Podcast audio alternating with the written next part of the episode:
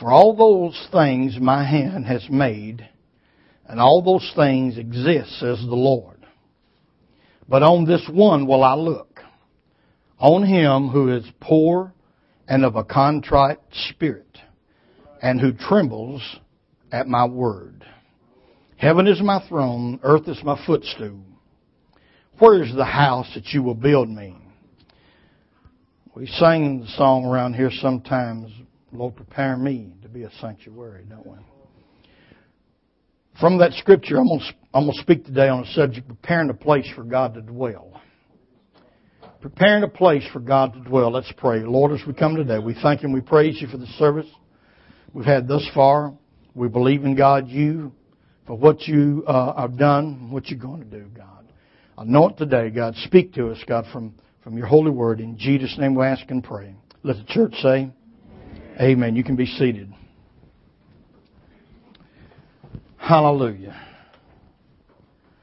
Praise God. Preparing a place for God to dwell.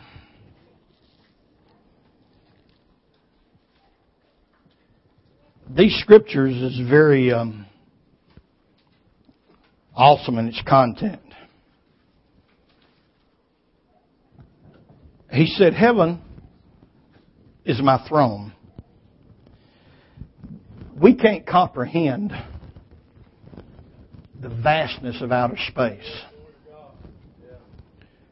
in terms of light years. I mean, it's beyond. God did it that way because even though man is getting mighty smart, he's not going to be able to go beyond the vastness of God. Billions and billions of other stars and other planets. They just here recently, I was on the Discovery Channel, and they recently found another star a long, long, long way. They say it resembles our star, which we call the sun, and that they've noticed that there's some planets rotating around it. And so I'm just talking just a little bit to kind of get your mind focused when we talk about how big the heavens is, the galaxies. I mean, it's just beyond our comprehension.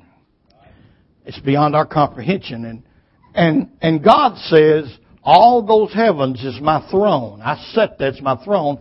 He says, and the earth, I don't have a footstool up here, but he says, I sit on the heavens, and the earth is my footstool.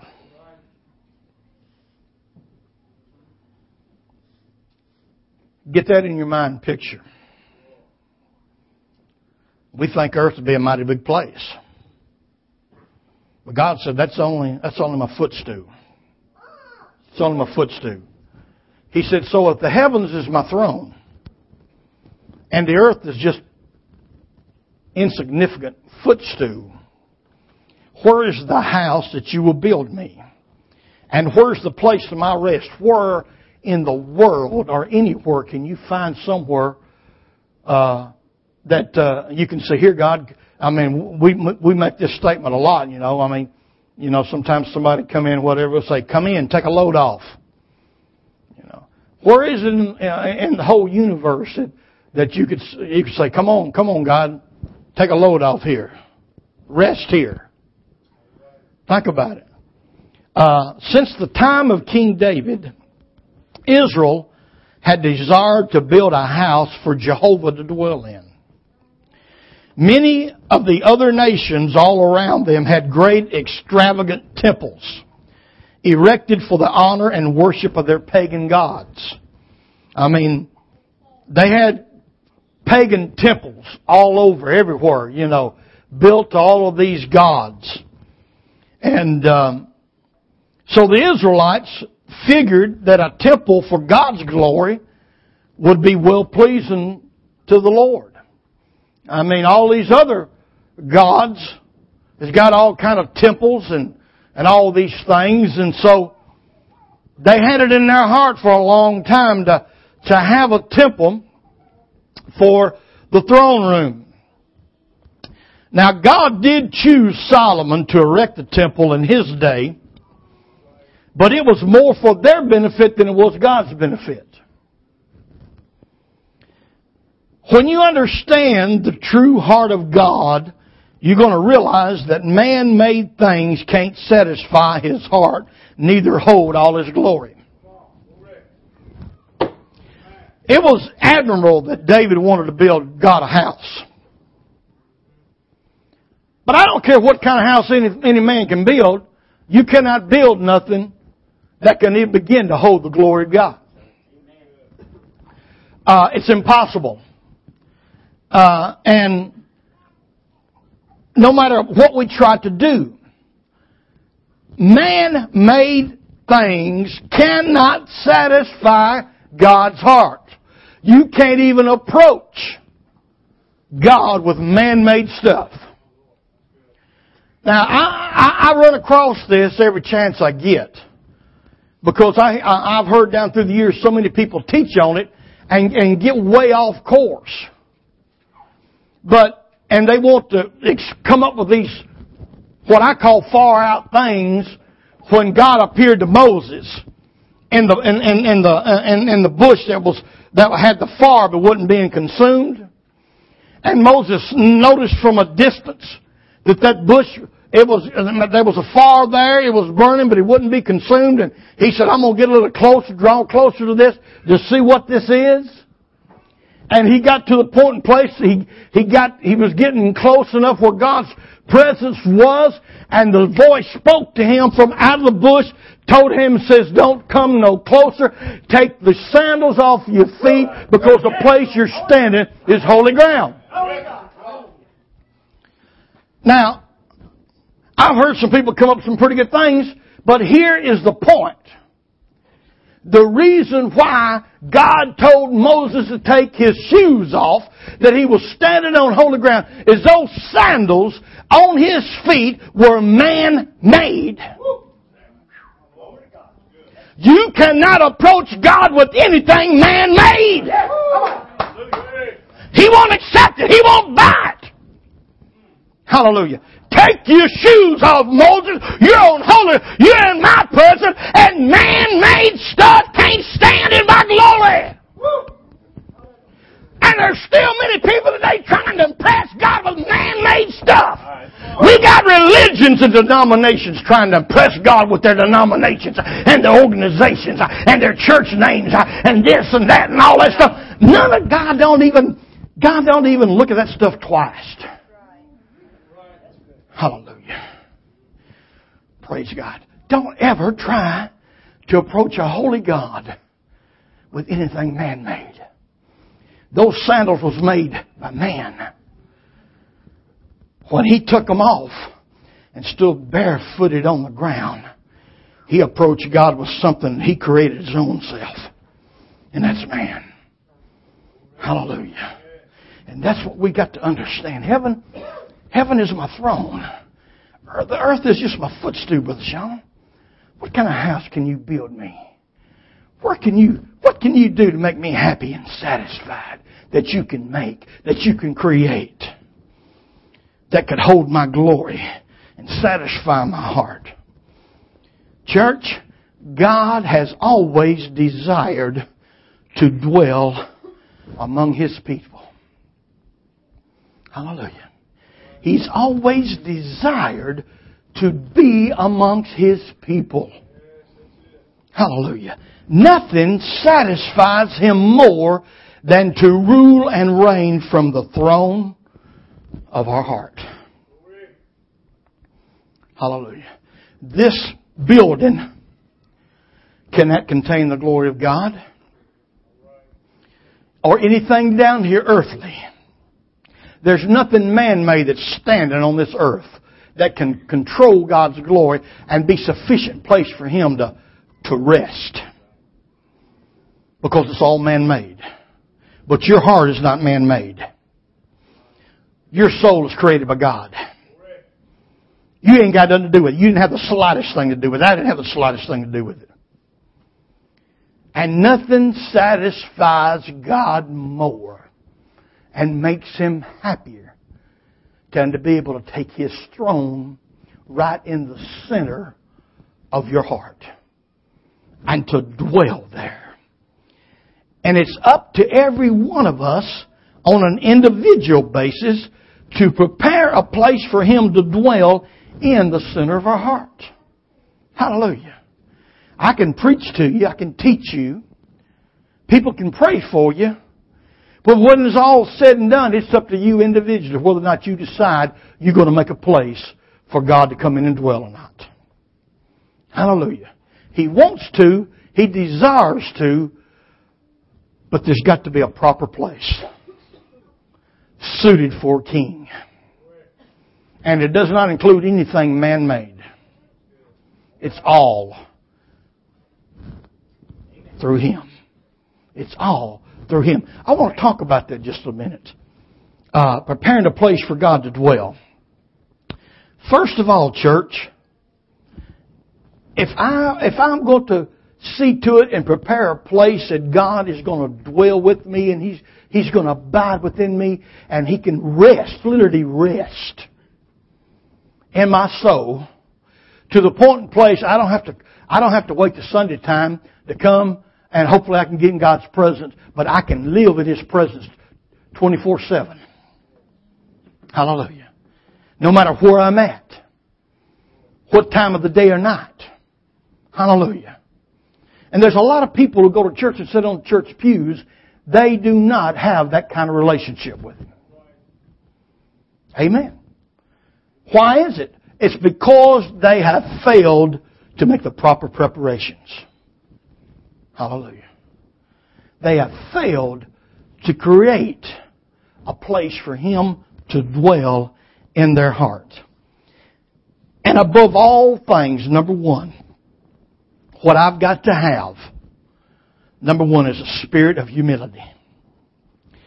To have God feel comfortable in dwelling in our hearts, we must first possess a spirit of humility.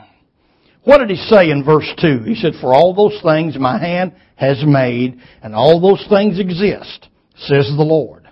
But on this one thing I will look, on Him who is poor," and that ain't talking about financial. That's not talking about your pocketbook. It's not talking about your bank account. It's not talking about whatever type of level of lifestyle you're at. But he who's of a poor and a contrite spirit. Hallelujah. Amen. That attracts God. Has anybody did any kind of work with magnets? And he used a magnet? You know, thank God, hallelujah, I don't know what I would have done back when I was working on cars for a living. And I'd have all kind of magnets, all kind of stuff around it because I'm always dropping boats and stuff and that back behind firewalls and all this and that stuff. And man, here I am with an extension thing with a little bitty mirror on it on one side and here trying to fish out, you know. And if you're lucky, Darlene, get me, I still use the word luck. If you're blessed enough to catch hold, you know, and pick that thing up, you know, well, your heart can become a magnet to God's presence if you let humility rule in your heart. Because he asked in the first verse, what kind of house can you build me? What kind of place can I sit down and rest? And then in verse 2, he tells you. He gives you, and that's what I'm speaking about. First of all, the first thing, he who has a poor and contrite spirit. That becomes a magnet that draws God to your heart and to your soul. Hallelujah. I still have people talk about the spirit that Brother Charles Shelton had. And It is very true. This man was very humble. But I go back a little bit longer, and although Brother Charles is humble, I know where he got that from because his dad was actually more humble than he was. Hallelujah. And that kind of thing is like a magnet attracting God. Hallelujah. And see, I hope we all understand this morning that if we want God in our, to walk in God's presence, if we want God to live in our hearts, we've got to put something in our hearts that will attract Him. Hallelujah. Amen. We got to put things in there that will reach out and grab Him and pull Him towards us. That's very important. God will not share His glory with another and never will be in competition with human attitudes of pride and worthiness. Hallelujah. He's not going to be somewhere if He has to constantly be in competition. He's not going to dwell in my heart if He's having to constantly compete because I've got an attitude of pride and I got an attitude of worthiness. I deserve this blessing because all the times I've fasted, all the times I've prayed, I deserve that anointing because everything that I put into my ministry and all this kind of stuff and everything, amen, that is competing against God. And it's not going to attract Him, it's going to push Him away. Just like going back to the magnets, you've got your positive and negative side. And you can turn that magnet a different way, Brother Travis, and you can go towards that same piece of metal that at one time would pull to, but what will it do? Push it away.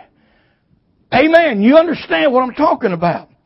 And see, God will not rule and reign anywhere where He's in have to be in competition. But rather it's going to be a reverse situation that's going to push His presence from you rather than attracting it to you. Hallelujah. Oh Lord, hallelujah. Help me, Lord. Glory. Matthew 23 verses 11 and 12. This is what Jesus says. But he that is greatest among you shall be your servant. And whosoever shall exalt himself shall be abased. And he that shall humble himself shall be exalted. Hallelujah.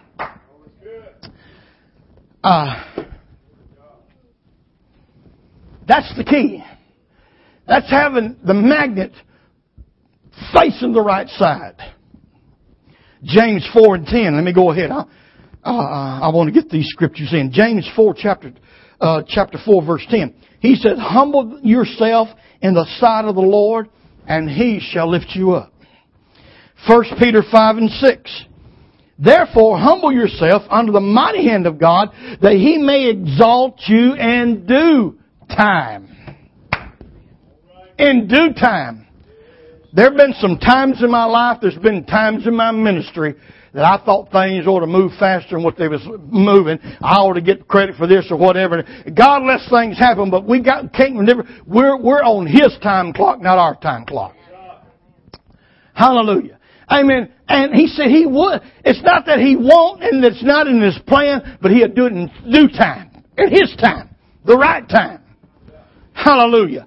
Humble yourself, therefore, on the mighty hand of God, that He may exalt you in due time. Jesus gave a parable one time. I can't remember where the parable is. But He gave this parable.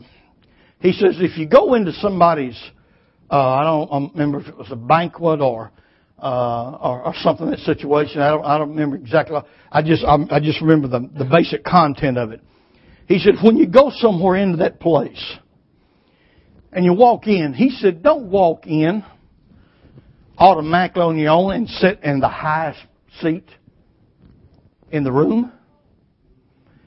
He said, because somebody might come in with a little bit more clout. Now, I'm paraphrasing this, than you. And the owner of the house will bring him to you, and he will ask you to relinquish your seat and let him sit there. And then you got to then go down a few steps over here. He said, which is going to bring shame and embarrassment to you. He said, rather, when you go somewhere, sit at the lowest seat you can possibly sit. That way, if you're sitting over here in the lowest seat and you've showed humility, amen, and humbleness before God, and He comes in and says, hey, come here, you here long, you're sitting right there long enough. I want you to come and sit right here. Hallelujah! That is what God teaches. That is the heart of God. Hallelujah. Thank you. Now get back down there where you belong.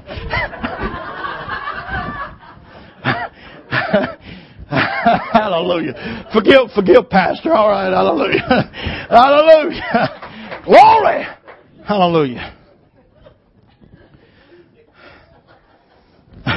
Quit laughing. I got to preach. Hallelujah.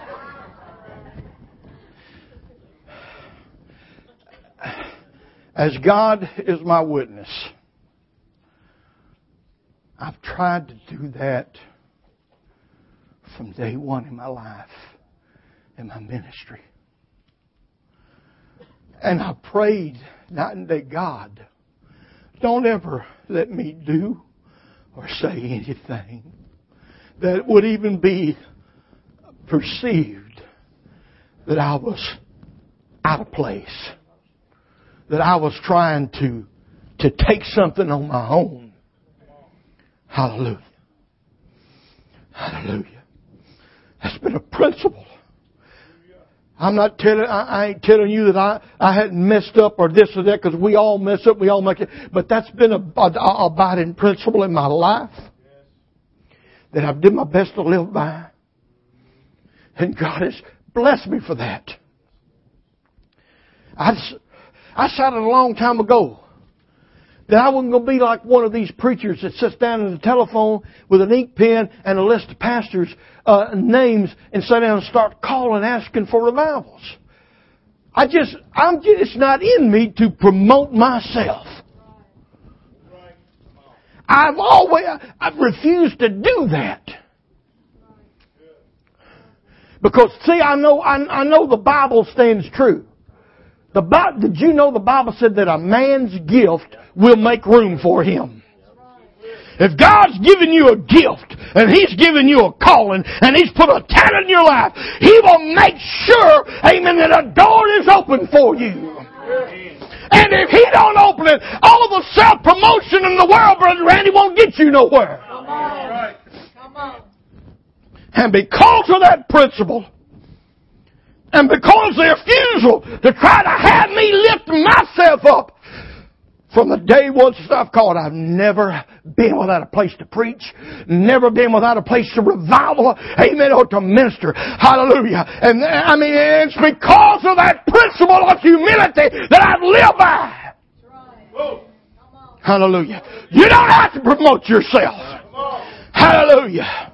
You don't have to go to this one and that one, amen, and say, well, you know how God used me in this revival, or God used me in that revival and everything. It's not going to happen. And it's the same thing, and I'm talking about preachers because I'm a preacher, but it's for the whole body of Christ. It's for every one of us. Hallelujah.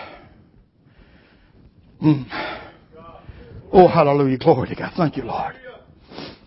Humble yourself under the mighty hand of God, that He may exalt you in due time, preparing a place for God to dwell. We got to do something in our hearts and souls, church, that will attract God, not repel Him. Then there's one little thing that's said there in Isaiah. He said, who is a poor and a contrite spirit? And then secondly, he said, who trembles at my word?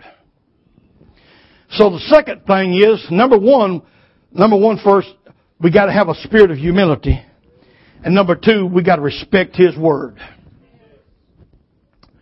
You want to attract God, then you got to show respect to His word. You got to show reverence to His word. You got to show obedience to His word. He said, who trembles at my word. God will never set up His abode in the heart of someone who has no respect or reverence of His word. It doesn't matter if it is His written word or His spoken word from the mouth of His anointed prophets. Amen. We got to show respect to His Word, no matter if it's from His written Word where we directly receive with our own eyes, read it, or from it's the spoken Word from the anointed lips of men and women that He has called. Hallelujah. We cannot expect to draw God to us that He can set up His abode in our heart. Hallelujah. If you respect His Word, then you will follow and keep His Word. I hear a lot of people all the time say, well, I reverence God, I reverence the Bible. But then you're seeing constantly doing things in their life that they're doing against what the Bible says. Completely on the opposite end of the track or the field. That's not respect. That's not reverence. When we fail to keep His Word, that is the ultimate disrespect. When you fail to follow God's Word, be it the written Word or the spoken Word under the anointing, hallelujah, as I'm preaching this message this morning, you're either going to sit there and, as you listen and you're going to open up and you're going to receive it, or there's going to be something about it that, I just don't quite like that, that old flesh don't quite like that, and you're not going to receive it, and that's because you're not receiving it, you're not showing respect, and you're going to walk away from here today slapping God in the face. Because Himself and His Word cannot be separated. They're never divided. Jesus Christ is the Word made flesh. Hallelujah. A couple more scriptures. I'm fixing to wind down. John 14:23. Jesus answered and said unto him, if anyone loves me, he will keep my word. If anyone loves me, not might, not partially, but said, if he loves me, he will keep my word, and my Father will love him, and we will come to him and make our home with him. That's going to attract me and Daddy. Hallelujah. Glory to God. You're going to have the fullness of the Godhead right here in your soul. Hallelujah. Just like Jesus did. It's going to be there in its fullness. Hallelujah. If you keep His Word. Hallelujah. And then, another scripture. I want you to understand how important this is. Now, Pentecostal people, they relate a lot about the name of Jesus. We talk a lot about the name. I mean, we stand there and we hang in there for the name. We believe in the name. Amen. We believe in the name. The Bible says, let everything you do in word or deed be what? Hallelujah. Everything you do in word or deed be in the name. Hallelujah. So, we believe in the name. But I want you to know something today. There is something else that God regards above His name. Because sometimes we think, as long as I got that name, I'm okay. But you know what, church? There's going to be people lost away from God at judgment that was baptized in His name. Baptism in His name is not going to be all it's going to take to deliver us, to save us. Psalms 138:2. I will worship towards your holy temple and praise your name. There's the name for your loving kindness and your truth. For you have magnified your word above all your name. We did teaching here on Wednesday night 3 or 4 years ago about the names of God. He got plenty of names and titles. He said, you have magnified your word above all your name. Lord of God, we want to get all happy and dance and stuff, shout, Jehovah, El Shaddai and Adonai and, all these things. It's well and good. But God said, I've magnified my name. He said, I've magnified your word above all your name. Hallelujah. If you want to create in your heart a place for God to dwell, for him to be satisfied with, to be comfortable with, to come in and take his abode, then you've got to have some high regard for his word. You've got to show some respect and some reverence for his word. Brother Darrell, I want you to come on up. We're fixing to sing a chorus. Hallelujah. That I didn't come up with. You know, a lot of times, you know, when I preach a message, I'll read a scripture for a text, and then I'll come up with different points to relate that. But see, I didn't come up with these 2 points right here. This was right in the text. He says, I'm looking for those with a poor and contrite spirit. And I'm looking for those who tremble at my word. That's good. Hallelujah. Them are 2 requirements, folks, that can't none of us bypass, go around, go over, try to dig under. Amen. They're important to God. And they're the first step into creating a magnet in your heart that will attract God's presence, that He can abide with you on a daily basis. Hallelujah. Let's stand together as Brother Darrell sings a chorus. Hallelujah. If you want to talk to God just a few minutes today about God, I want to make sure I got the right magnet, and I want to make sure I got it turned the right way. Yes. Because I want to attract you. Hallelujah. I want you to dwell with me 24/7. Go ahead, Brother Darrell. Saints, we are standing on holy ground. Oh, and I know there are angels all around.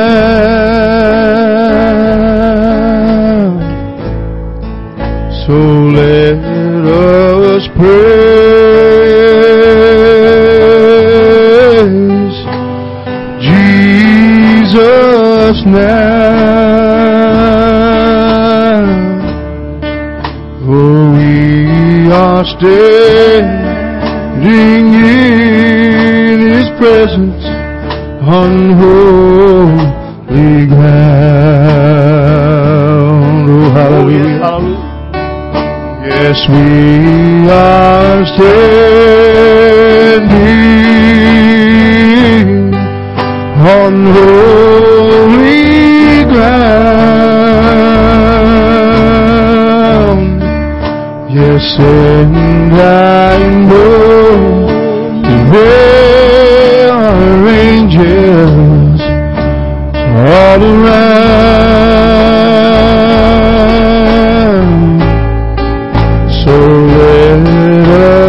Praise Jesus now, for we are standing in His presence on holy ground. Come on, let's just worship. Oh, He's here. Come on, let's reach out. Come on, let's worship. Oh, we are standing on holy ground.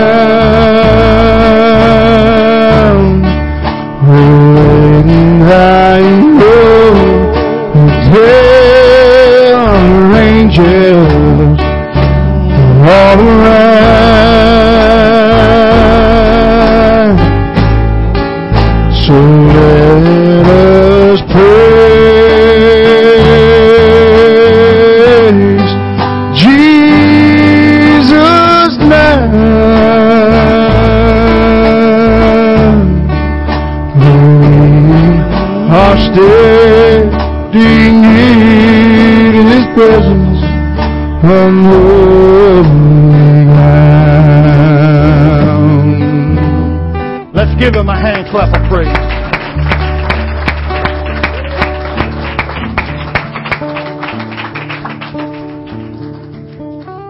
For those of you who are prayer warriors and you like to have the opportunity to intercede for others in prayer.